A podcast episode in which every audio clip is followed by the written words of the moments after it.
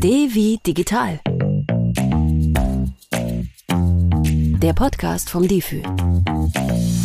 Wenn der Küchenlautsprecher auf Sprachbefehl das aktuelle Wetter verrät, wenn der Kühlschrank selbstständig die Milch nachbestellt und die Rollos und Markisen zu Hause automatisch rauf und wieder runterfahren, dann sprechen wir vom Smart Home.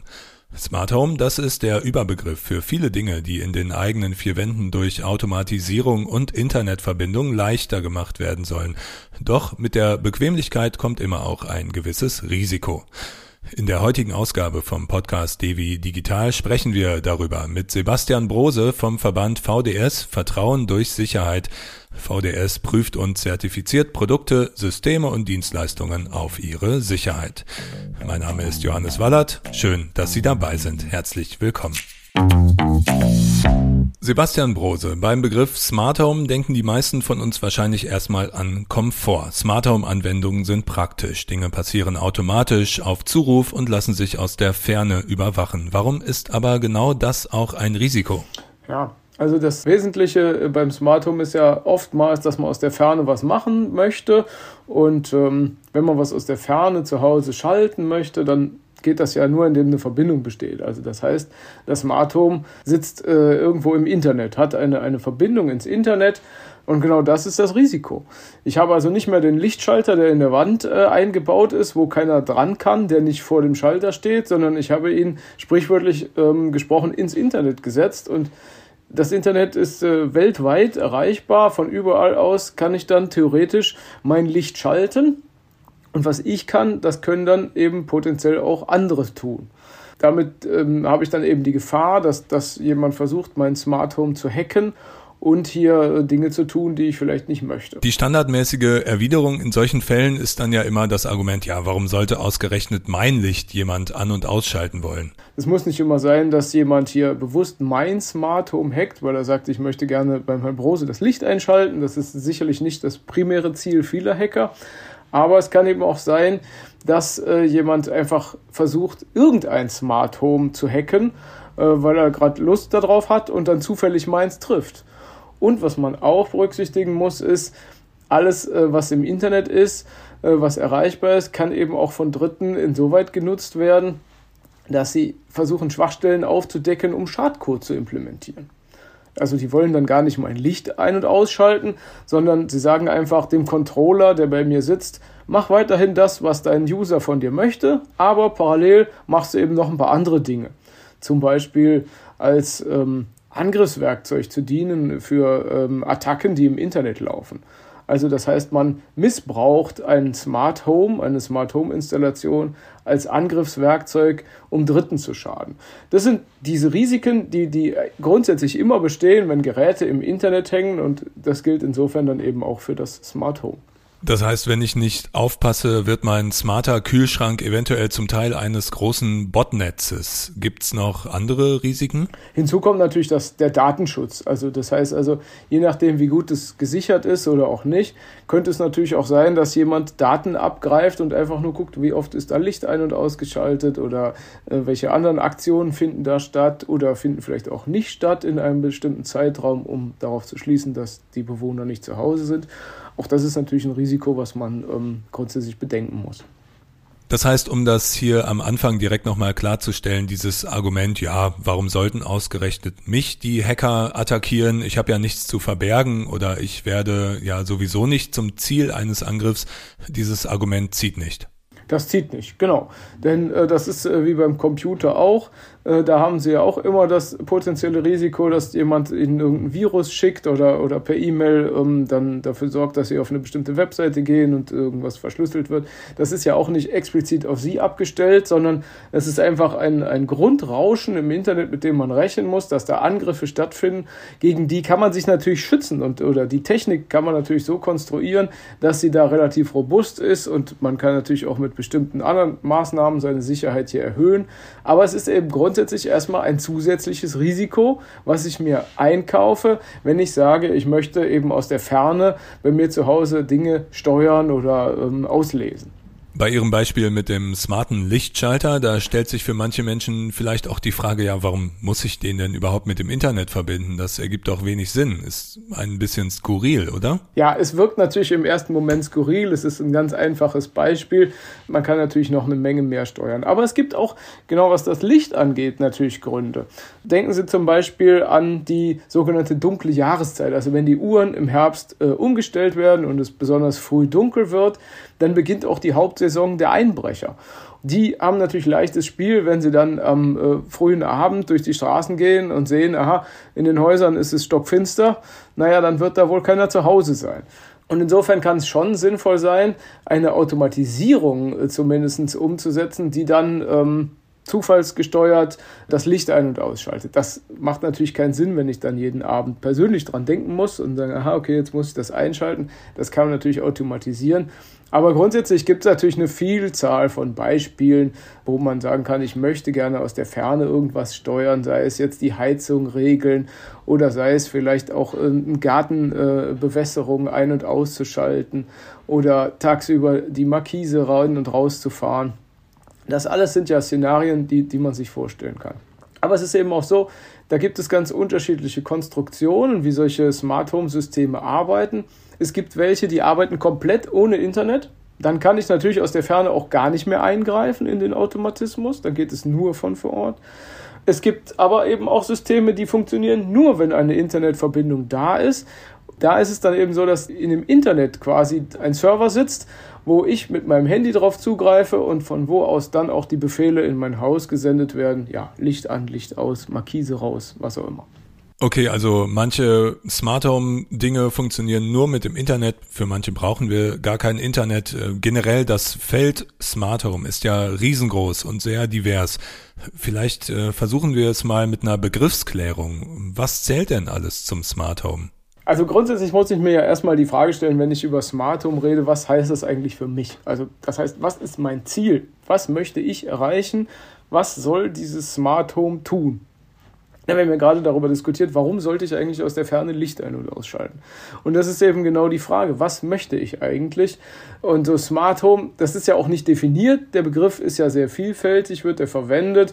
Was man so grundsätzlich unterscheiden kann, ist einmal dieses ganze Thema Entertainment, dass man also sagt, ich möchte eine wie auch immer geartete Vernetzung zu Hause haben äh, meiner Entertainment-Systeme, also äh, Musik, TV, Streaming äh, und so weiter. Äh, Sound im Garten, ähm, im Wohnzimmer, im Badezimmer, wo auch immer, dass man das gleiche Programm dort hören kann oder dass eben auf dieselben ähm, Datenquellen zugegriffen werden kann. Also das ist so dieses Entertainment Smart Home, sage ich mal. Dann wäre ein zweiter Bereich die Zielstellung, ich möchte Energie sparen bei mir zu Hause, energieeffizient arbeiten und das Smart Home soll hier für mich Entscheidungen treffen, die dazu dienen, den Energieverbrauch zu reduzieren. Okay, also Unterhaltung und Energiesparen, wichtige Aspekte. Gibt es noch einen dritten Bereich?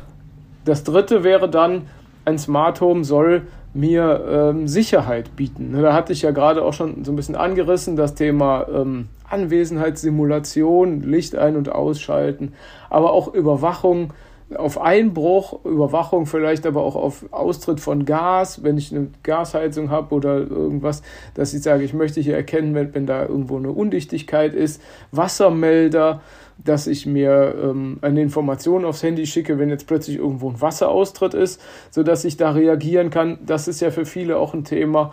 Oder auch einfach die Rauchwarnmelder, die, wo ich eben auch ähm, wenn ich nicht zu Hause bin, die Informationen vielleicht kriegen möchte, da ist irgendwas ausgelöst. Also das wäre so dieser Bereich Sicherheit. Und das sind so diese drei, ja, sage ich mal, wesentlichen Punkte. Und da muss ich mir erstmal überlegen, was möchte ich jetzt. Das heißt, Internet ja oder nein hängt vor allem sehr vom äh, Nutzungsmodell oder vom Nutzungswunsch ab. Wenn ich jetzt sage, ich möchte gerne so eine Entertainment-Vernetzung haben und ich möchte auf ein Streaming zugreifen, dann werde ich ums Internet nicht, also um die Internetverbindung nicht herumkommen bei dem Thema Energiesparen, da kann man schon überlegen, ob man das Internet wirklich braucht. Und hier gibt es auch wirklich gute Ansätze, wo man autarke Steuerungen sich zu Hause ähm, konfigurieren und installieren kann, die ähm, nicht unbedingt das, das Internet oder die, die Verbindung zum Internet haben müssen. Manchmal ist es auch so, dass es einfach ein zusätzliches Feature bietet. Also zum Beispiel sowas wie ein, ein Sonnenstandsgang oder aktuelle Wetterinformationen, die, wenn sie vorhanden sind, zusätzlich in die Berechnung mit einbezogen werden. Aber wenn sie eben aus welchen Gründen auch immer mal nicht da sind, funktioniert das trotzdem. Und wie ist das bei Smart Home Anwendungen, die der Sicherheit dienen? Ja, und das Thema Sicherheit, ähm, wenn ich ein Smart Home mit der Zielstellung umsetze, ich möchte bei mir irgendeine Sicherheit erhöhen, wie ich es gerade beschrieben habe. Hier ist es dann im Regelfall eben so, dass ich sage, ich möchte aus der Ferne den Status abfragen können. Ist bei mir zu Hause alles in Ordnung? Oder ähm, eben auch den Alarm rausschicken. Also das heißt, wenn irgendwas ist, dass ich eine Meldung bekomme. Das ist ja für viele auch ähm, hier ganz wichtig, dass ich, wenn ich unterwegs bin, möchte ich einfach gucken, ist zu Hause alles in Ordnung und wenn irgendwas nicht in Ordnung ist, möchte ich eine Information bekommen. Dass das nicht immer so sinnvoll ist, weil man ja auch nicht immer erreichbar ist und manchmal auch einfach gar nichts ausrichten kann aus der Ferne, ist natürlich nochmal eine andere Frage, die man diskutieren muss. Aber das wären mal so die Zielstellungen und davon hängt dann ab, muss ich mich jetzt wirklich ans Internet anbinden oder nicht. Und hier muss man dann eben auch wirklich darauf achten, was passiert, wenn ich eine Internetverbindung mal nicht zur Verfügung habe. Ja, funktioniert dann gar nichts mehr? Oder gibt es so eine Art ähm, ja, Notbetriebsmodus, der dann eben trotzdem noch die, die wesentlichen Dinge realisiert? Das wäre dann ein ganz wichtiges Kriterium. Ja, ich denke, was wir da zusammenfassend sagen können, ist, dass wir uns auf jeden Fall auf unsere Geräte gut verlassen können müssen. Ist es denn da eine gute Idee, auch ja, zu einem günstigen No-Name-Produkt mal zu greifen oder sollten es eher Markenprodukte von etablierten Herstellern sein? Naja, also No-Name oder Markenware gibt immer nur eine Indikation, sage ich mal, was, was dahinter stecken kann. Und ähm, sicherlich Produkte, die nur ein Zehntel kosten von anderen, äh, sind vermutlich auch nicht so leistungsfähig. Aber am Ende des Tages ist natürlich auch der Preis nicht der einzige Indikator. Also es gibt sicherlich auch sehr teure äh, Markenprodukte, die aber nicht unbedingt das halten, was ich von ihnen erwarte. Da ist weniger das Produkt dran schuld, als vielleicht äh, einfach, dass ich nicht meine Erwartungen in Einklang bringen kann mit, mit dem, was der Hersteller liefert, beziehungsweise ich das vielleicht auch gar nicht vorher weiß. Also ich muss ausprobieren. Ne? Ich muss einfach mal gucken, was kann es wirklich. Wir von VDS kommen ja aus einem professionellen Sicherheitsbereich und haben da natürlich ganz andere Ansprüche, wenn wir Produkte prüfen und zertifizieren, zum Beispiel im Einbruchsschutzbereich, äh, dann müssen die natürlich höchsten Anforderungen genügen. Den Maßstab muss ich ja im Privatbereich nicht unbedingt anlegen, wenn ich sage, ich möchte äh, für mich äh, ein bisschen die Sicherheit erhöhen. Aber auf der anderen Seite gibt es eben auch Kriterien, die aus meiner Sicht auch in diesem Segment unerlässlich sind. Zum Beispiel, dass ich eine Information bekomme, wenn irgendwo in einem Sensor eine Batterie leer ist oder der keine Verbindung mehr hat, äh, Funkverbindung unterbrochen ist. Sowas würde ich schon voraussetzen, auch im Privatbereich. Und hier haben wir in der Vergangenheit immer mal wieder Produkte auch ähm, getestet, stichprobenartig und festgestellt, selbst so eine Batteriewarnung war bei ähm, einigen Smart Home Sicherheitssystemen nicht enthalten. Da muss ich dann sagen, das ist dann schon ähm, äh, ein No-Go. Es nützt ja nichts, wenn ich mir Sensoren hinschraube und ich kriege gar nicht mal mit, wenn die plötzlich nicht mehr da sind oder keinen Strom mehr haben.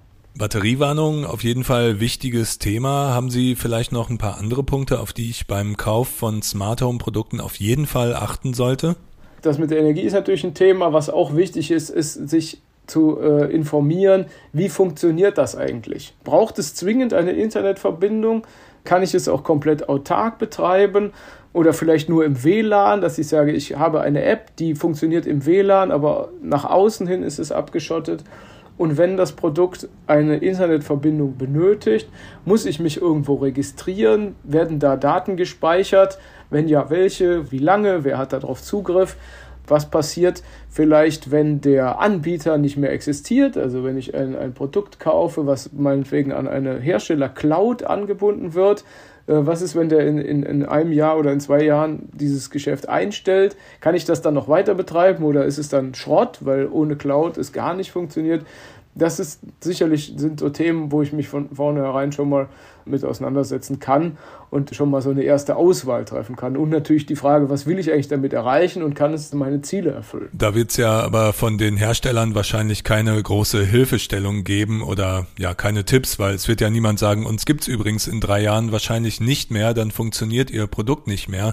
Also kommt es dann da auch ja auf den gesunden Menschenverstand oder auf das Bauchgefühl an, ob ich dem Unternehmen dann so weit trauen kann oder nicht? Ja, genau. Also klar, es wird natürlich niemand im Vorfeld sagen, also uns gibt es nur noch drei Jahre, das ist richtig.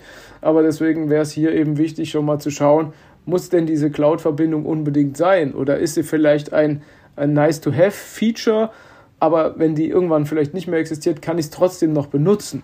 Ne, also ich denke jetzt zum Beispiel an so, es gibt ja diese smarten Türklingeln, da ist es ja vielleicht gar nicht unbedingt erforderlich, dass, dass diese Cloud noch existiert, aber ähm, bei vielen Produkten ist es halt einfach so konstruiert, dass es dann nicht mehr geht. Und das wäre dann, wär dann ein Punkt, wo ich sage, naja, was ist mit meiner Investition? Und dann letztlich ist es aber, wie Sie schon sagen, der gesunde Menschenverstand, das Bauchgefühl, wo man dann vielleicht auch guckt, okay, also so ein Markenhersteller hat vielleicht eher da äh, die Chance länger zu existieren, beziehungsweise dieses Produkt auch irgendwie am, am Leben zu erhalten, zumindest für den Bestand, als ein Hersteller, ein Name, den ich gar nicht kenne, wo ich gar nicht weiß, äh, wo das überhaupt gehostet wird und, und wer das überhaupt anbietet. Das ist übrigens auch noch ein Punkt. Ne?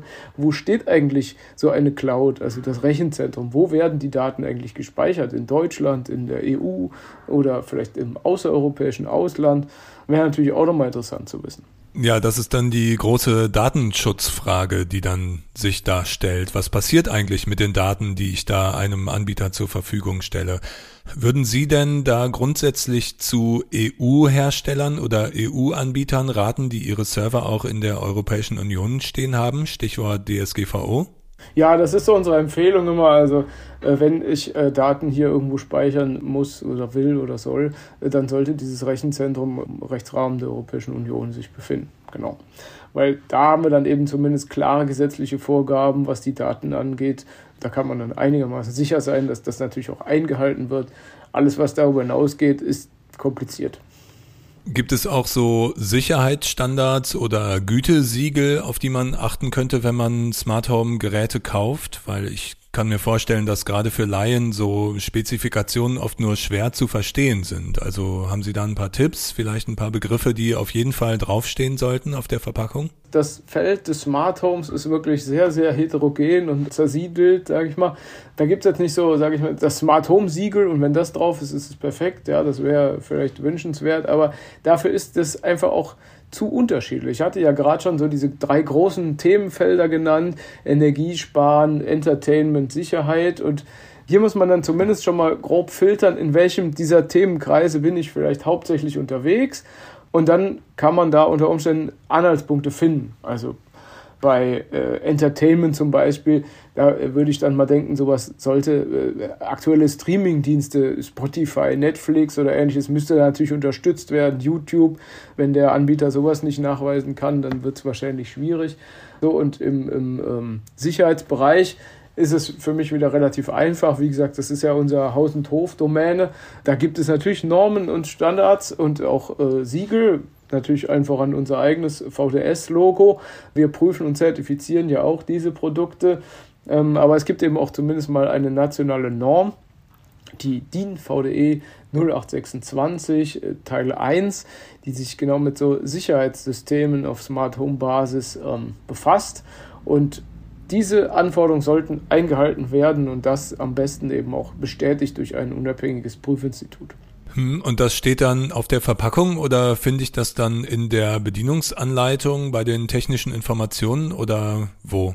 Ja, das ist eine gute Frage, weil damit letztlich verbunden ist auch, wie komme ich eigentlich da dran und wer installiert und konfiguriert das.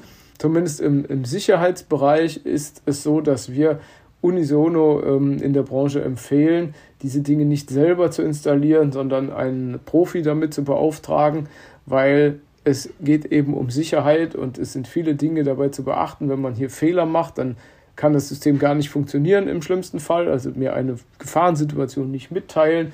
Es kann aber auch dazu führen, dass Einbrecher Schwachstellen ausnutzen können. Deswegen empfehlen wir hier immer, sich an ein Fachunternehmen zu wenden. Das Fachunternehmen, dem kann ich dann eben sagen, so ich möchte gerne ein Smart Home Sicherheitssystem, was dieser Norm entspricht. Und das kann der dann auch bestätigen. Also es ist nicht unbedingt so diese Domäne von Do-it-yourself, wo man in ein Geschäft geht, sich so einen Karton kauft und dann, ja, habe ich da meine Siegel drauf. Nun kann man ja, wenn man sich trotzdem dafür entscheidet, etwas selber einzurichten, zum Beispiel so ein Entertainment-System, ja trotzdem zahlreiche Fehler machen, zum Beispiel eine unsichere Passwort-Nutzernamen-Kombination. Welche Fehler gilt es hier denn auf jeden Fall zu umgehen? Ja, das Wichtigste haben Sie gerade schon genannt, also sicherlich sichere Passwörter zu verwenden, ist das A und O. Das ist, glaube ich, heute aber auch, also jeder weiß es, ob es jeder macht, ist eine andere Frage, aber es ist zumindest allen klar, dass man es machen sollte. Äh, das kann man auch nicht oft genug sagen, das ist einfach zwingend. Und dann äh, geht es eben auch darum, ich muss dieses System auf Stand halten. Also regelmäßig Updates installieren, regelmäßig schauen, gibt es hier eine Information, dass hier eine neue Firmware bereitgestellt wurde oder ähnliches. Das installieren das ist schon sehr, sehr wichtig, um eben auch der Weiterentwicklung auf der Angreiferseite da zumindest mitzuhalten und am besten Fall natürlich voraus zu sein. Ansonsten die wahrscheinlich allerwichtigste äh, Geschichte ist, sich regelmäßig zu überlegen, muss es eigentlich noch mit dem Internet verbunden sein? Also nutze ich diese Funktion, die die Internetkonnektivität voraussetzt, überhaupt noch? In Klammern. So, und wenn ich feststelle, eigentlich nutze ich das gar nicht mehr, oder habe es noch nie genutzt, dann kann ich auch einfach diesen Internetstecker, sprichwörtlich gesprochen, wieder ziehen und bin dann äh, auf einen Schlag ganz viele Probleme los. Das ist was, was wir auch ganz oft sehen.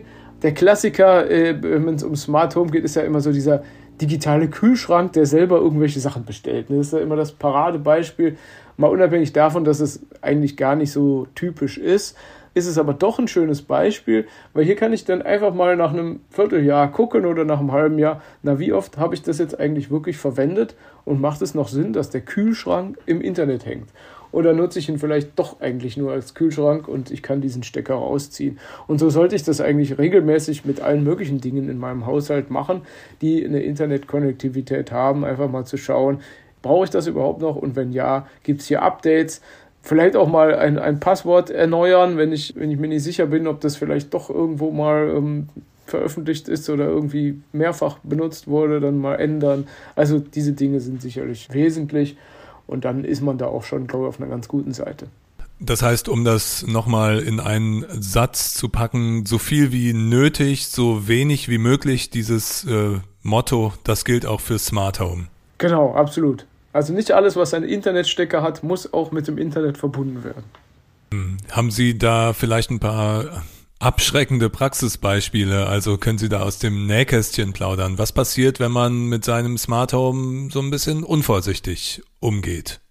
Also es gab mal so einen, einen sehr erschreckenden Fall. Und zwar hatte da eine Frau äh, sich auch überlegt, ich mache mein Haus ein bisschen sicherer und hat sich dann WLAN-Kameras installiert wie das immer so ist. Ne? Ich installiere mir Kameras, um aus der Ferne zu gucken, ob noch alles in Ordnung ist. Das ist ja eigentlich immer so dieser typische ähm, Ansatz. Nun war es aber leider so, dass diese Kameras schlecht abgesichert waren mit einem unsicheren Passwort. Es war wahrscheinlich sogar noch das vom Werk eingestellte. Jedenfalls wurde der Datenstrom, also die Bilder, äh, wurden abgezweigt im Internet und dort hat es jemand aufgezeichnet. Äh, dann gab es eben mal eine Situation, wo sie dann äh, entkleidet durch die Wohnung gegangen ist und das wurde dann ins Internet gestellt, auf den einschlägigen Plattformen. Es war ein kleines Dorf, wo sie gelebt hat. Da kann man sich gut vorstellen, das hat sich natürlich irgendwann rumgesprochen und sie ist dann dagegen vorgegangen, hat von den Plattformbetreibern entsprechend dann die, die Löschung ähm, verlangt und äh, entsprechend auch erwirken können. Aber ähm, wenn man es an einer Stelle gelöscht hatte, ist es an zehn anderen wieder aufgetaucht. Äh, sie kennen das ja, das Internet vergisst nie, sodass also sie dieses Thema nicht mehr los wurde. Und in einem kleinen norddeutschen Dorf wird man sowas ohnehin nicht los, selbst wenn es im Internet wieder gelöscht ist. Und die ist dann tatsächlich quer durch Deutschland umgezogen, weil sie es da nicht mehr ausgehalten hat. Und hier haben diese Sicherheitskameras, die sie sich eigentlich für ihre Sicherheit installiert hatte, genau das Gegenteil bewirkt. Es gibt eine Studie aus dem Jahr 2019, wo man so die, die größten äh, Schwachstellen äh, mal versucht hat rauszufinden oder die, die Produkte mit den meisten Schwachstellen. Und äh, da ist es so, dass äh, also unter den Top 8 Schwachstellen in Smart Homes die Sicherheitskameras, die sogenannten, auf Platz 4 landen. Das waren dann immerhin fast 12 Prozent äh, der Geräte, die hier unsicher waren. Das ist schon eine gravierende Zahl und von besonderer Bedeutung ist eben das Thema Sicherheitskamera, weil man installiert es ja zum Zwecke der Sicherheit. Ja, wie kann man denn dann die guten von den schlechten Kameras unterscheiden? Also woher weiß ich, welche Kameras machen mein Zuhause sicherer und welche eher nicht? Naja, auch hier gilt wieder eigentlich nochmal einen Schritt weiter vorne ansetzen was möchte ich überhaupt damit bewirken und was bringt es eigentlich, wenn ich jetzt in meinem Haus Kameras aufhänge? Eigentlich nichts. Wenn ich mich vor Einbruch schützen will, dann muss ich äh, Türen und Fenster mechanisch stabil absichern, damit Einbrecher nicht reinkommen. Und dann kann ich vielleicht draußen nochmal eine Kamera aufhängen, um dann im Nachhinein vielleicht was nachvollziehen zu können. Aber es schützt mich ja eigentlich nicht.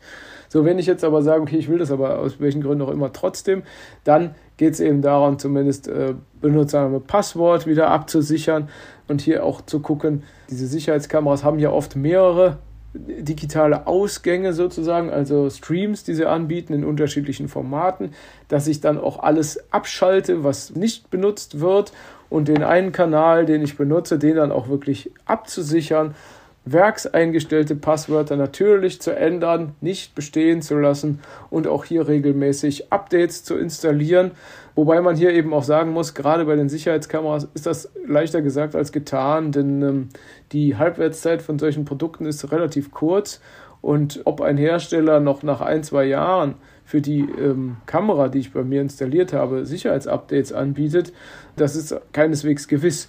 Ja, da gibt es längst ein Nachfolgemodell und neuere Hardware, die da installiert ist und es wird dann gar nicht mehr supported. Das muss man leider konstatieren, ist auch häufig der Fall, äh, sodass man da oft dann auch auf dem Trockenen sitzt. Und wenn dann nach fünf Jahren immer noch kein Update da ist, dann wäre ich mir relativ sicher, dass ich hier nicht ein besonders gutes Produkt erwischt habe, sondern dass schlichtweg da gerade keiner mehr sich drum kümmert und mich im Zweifel informiert, wenn da eine Schwachstelle ist. Und das bedeutet dann im Zweifel eher abschalten, als eine unsichere Kamera zu haben, die eigentlich für Sicherheit sorgen soll, aber das gar nicht kann. Genau, das sicherste ist dann, die rauszuziehen. Welche Geräte waren denn noch unsicherer als die Kameras, wenn die Kameras nur auf Platz 4 waren? ja, also das erste waren Netzwerkgeräte also das liegt natürlich nahe, klar, was im Netzwerk hängt, das waren dann immerhin 31 Prozent, also da würde ich jetzt mal Router, Switche und, und ähnliche Dinge drunter subsumieren. Äh, dann auf Platz 2 waren Drucker mit äh, fast 30 Prozent. Auch hier ist es ja mittlerweile so, man schließt einen Drucker an und was macht man? Man schließt dann Strom an und gibt ein WLAN-Passwort ein und der Rest ist quasi automatisch. Aber durch diese ganzen Automatismen ist natürlich auch erstmal oft alles auf, alle, alle Tore sind geöffnet, damit eben auch alles reibungslos sich installieren und in Betrieb nehmen lässt. Und äh, auch hier wäre es wahrscheinlich ratsam, einfach dann mal zu gucken, was brauche ich eigentlich wirklich? Brauche ich die AirPrint-Schnittstelle? Brauche ich diese und jene Schnittstelle? Oder habe ich vielleicht auch ein USB-Kabel und der Drucker wird eh nur von meinem Laptop angesteuert? Dann kann ich es auch direkt anstecken und diese ganze WLAN-Geschichte ausschalten. Also das sind eben wieder diese Punkte. Ne? Muss ich das alles überhaupt betreiben? Der dritte Platz waren ähm, Netzwerkspeicher. Also diese NAS-Stations, wo man äh, dann ja oft auch sagt, naja, ah da kann ich auch aus der Ferne mit zugreifen. Das ist natürlich praktisch, wenn ich mal unterwegs bin und ich will mal irgendwas in meinen äh, privaten Daten äh, nachsehen. Ja, natürlich ist das praktisch, aber es ist eben auch wieder der Punkt, ich exponiere diese Daten äh, potenziellen Angriffen aus dem Internet. Äh, muss ich das Gibt es nicht vielleicht auch einen sichereren Weg, einen, vielleicht einen verschlüsselten USB-Stick mitzunehmen oder ähnliches? Eine Frage, die ich noch auf dem Zettel hatte, die haben Sie im Verlauf des Gesprächs im Grunde schon beantwortet. Ich stelle sie trotzdem nochmal hier an dieser Stelle. Es gibt ja das Vorurteil oder die weit verbreitete Meinung, dass äh, Smart Home Geräte, zum Beispiel Lautsprecher mit Sprachaktivierung, dass die, ja, dass die mithören, dass man sich damit so eine Art Spion ins Wohnzimmer holt. Äh, sie haben gerade das Beispiel mit der Videokamera, mit der Überwachungskamera genannt. Es gab ähm, vor nicht allzu langer Zeit auch eine Meldung, dass da so eine italienische Hackergruppe das richtig professionell betrieben hat, also Videokameras von anderen Menschen ausspioniert hat und die Bilder ins Internet gestellt hat. Holt man sich damit tatsächlich dann so eine Art Spion ins Haus? Also ist äh, Smart Home mit Internetverbindung immer auch ein Privatsphäre-Kompromiss? Ja, wahrscheinlich muss man konstatieren, ist das so ich nehme irgendwas auf, seines Bilddaten, seines Tondaten oder auch Metadaten, das Verhalten betreffend, also wie oft schalte ich nachts das Licht auf der Toilette ein, kann unter Umständen auch ein Hinweis sein auf gesundheitliche Beeinträchtigungen oder ähnliches. Also das sind ja auch personenbezogene Daten oder relevante Daten. Und wann immer ich es raussende, eine hundertprozentige Sicherheit, dass es nur da ankommt, wo es hin soll und dass damit nur das passiert, was ich möchte, die kann es ja eigentlich nicht wirklich geben. Und insofern ist es sicherlich, wenn Sie so wollen, immer ein Privatsphäre-Kompromiss. Inwieweit das Pendel jetzt mehr in die eine oder andere Richtung der Skala ausschlägt, äh, da gibt es sicherlich auch eine Bandbreite, aber äh, Fakt ist, wenn ich darauf verzichte, bin ich sicherlich sicherer, als wenn ich das nicht tue. Also wir hatten auch mal, das hat mir mal jemand von der Polizei berichtet, da gab es eine, auch eine, eine Bande, die haben Smart TVs angegriffen, in der Weise, dass sie auf die äh, installierte Kamera in dem Smart TV zugegriffen haben und konnten dann sehen, lohnt es sich da einzubrechen? Weil man hat ja einen Blick ins Wohnzimmer, ist ja eigentlich perfekt. Und äh, man konnte dann auch sehen, ist jemand zu Hause oder nicht. Ansonsten weiß ich nicht, wer noch alles auf die Kamera zugreifen konnte. Und es gab ja mal diesen berühmten Fall von Samsung, Samsung Smart TV, die ja in ihrem End-User License Agreement auch formuliert haben, so sinngemäß, Achtung, alle Daten, äh, alles, was ihr sprecht vor eurem Fernseher, wird aufgezeichnet durch diese Spracherkennungssoftware-Funktionalität. Achtet darauf, dass ihr da keine privaten Dinge vor eurem Fernseher sagt, so sinngemäß. Und da muss man sich ja auch fragen, was, was tue ich denn vor einem Fernseher, wenn ich zu Hause sitze, als private Sachen spreche? Natürlich tue ich das da. Ja, also das, das ist dann schon so ein bisschen die Spitze, das ist dann schon echt irre, äh, dann zu sagen, naja, aber wir haben ja darauf hingewiesen in unserer Anleitung, dass das nicht geht. Ja, also das ist schon, ist schon, denke ich, ein Thema, da muss man sich genau überlegen, möchte ich das wirklich oder nicht. Zum Mitnehmen. In unserer Rubrik zum Mitnehmen wollen wir unseren ZuhörerInnen ja immer etwas an die Hand geben, dass sie aus unserem Gespräch äh, ja, sich merken können oder eben mitnehmen können. Was würden Sie denn unseren ZuhörerInnen mitgeben wollen? So vielleicht in Richtung Best Practices im Smart Home. Also da ich ja aus der Sicherheit komme, ist das natürlich unser, unser Themenfeld, wo wir uns sehr viel und intensiv im Zusammenhang mit Smart Home beschäftigt haben. Und hier ist meine Empfehlung auf jeden Fall, sich an ein Fachunternehmen zu wenden und äh, sich Gedanken zu machen, was möchte ich eigentlich mit der smarten Technik bewirken. Nur dann kann ich auch dahin kommen und sagen, diese und jene konkrete Maßnahme, dieses konkrete technische Produkt kann mir dabei helfen. Dann eben regelmäßig auf Updates schauen, regelmäßig diese Dinge aktualisieren, zu überlegen, brauche ich jetzt überhaupt noch oder kann ich den Stecker rausziehen, weil es doch nicht genutzt wird, den, den Internetstecker, den sprichwörtlichen und ähm, am Ende des Tages eben auch zu gucken, Sicherheit kann ich eben durch viele Dinge erreichen. Ich kann auch komfortable Sicherheit bekommen, aber ich sollte die Sicherheit nicht hinter den Komfort stellen.